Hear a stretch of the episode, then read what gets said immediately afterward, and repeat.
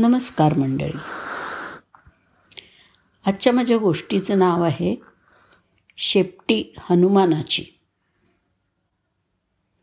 एकदा भीम जंगलातून जात होता. वाटेत त्याला एक शेपटी आडवी पसरलेली दिसली. बाजूला झाडाखाली एक म्हातारं माकड बसलं होतं. त्याचीच ही लांबलचक शेपटी होती. भीमानी त्या माकडाला हटकलं. आणि म्हटलं ए माकडा तुझी शेपटी बाजूला घे. माकड म्हणालं मी म्हातारा झालो आहे फार आजारी आहे मी. माझी शेपटी मलाच उचलता येत नाही. तेव्हा कृपा करून तूच शेपटी बाजूला करून टाक. तर भीम म्हणाला शिशी या घाणेरड्या शेपटीला मी हात लावू काय? उचल ती लवकर. त्यावर माकड म्हणालं बरं मग असं कर. तुझ्या गदेनी शेपटी बाजूला कर. तर भीम म्हणाला माझ्या गदेनी तुझी शेपटी तुटली तर. माकड किंचित हसून म्हणालं आणि तुझी गदाच तुटली तर. एक म्हातारं माकड आपली थट्टा करतंय. हे बघून भीमाला राग आला.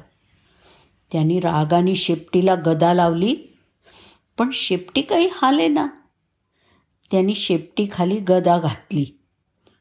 पण तो ते शेपूट उचलू शकेना उडवून देऊ शकेना. त्यांनी सगळी शक्ती लावली. त्याला दम लागला. तो घामाघूम झाला पण शेपटी काही हलेना. मग त्यांनी शेपटी खालून गदा काढून घ्यायचा प्रयत्न केला. पण त्याला गदा काढता पण येईना. आता भीमाचे डोळे उघडले. हे कोणीतरी सामान्य माकड नाही आहे हे त्याच्या लक्षात आलं. भीम नम्रपणे त्याला म्हणाला महाराज आपण कोण आहात? त्यावर ते माकड ते विलक्षण माकड उत्तरलं मी श्रीराम भक्त हनुमान आहे. भीमासमोर हनुमानाचं प्रचंड रूप उभं राहिलं. भीमानी त्या महाबली हनुमानाला वंदन केलं.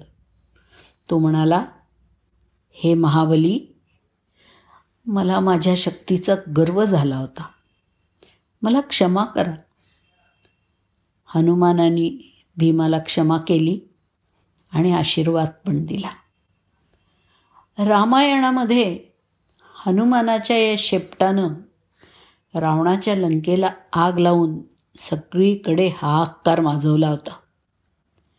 हनुमानाच्या शेपटीमध्ये प्रचंड शक्ती होती. याविषयी पण एक कथा आहे. हनुमान हे साक्षात शंकरांचे अवतार. पार्वती ही अवतार घेऊ इच्छित होती. पण शंकर म्हणाले मला या अवतारामध्ये ब्रह्मचारीच राहायचं आहे. मग तू येऊन काय करशील?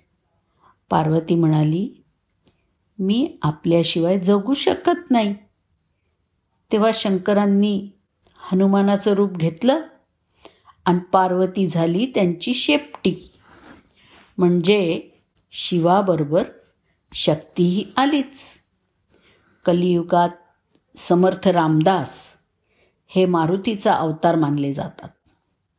चारही युगातील मारुतीच्या अवतारांबद्दल गिरीधर स्वामी म्हणतात कृतयुगी अंतरात्मा पवन त्रेतायुगी पवन नंदन द्वापारी म्हणती भीमसेन श्री रामदास स्वामी कलियुगी.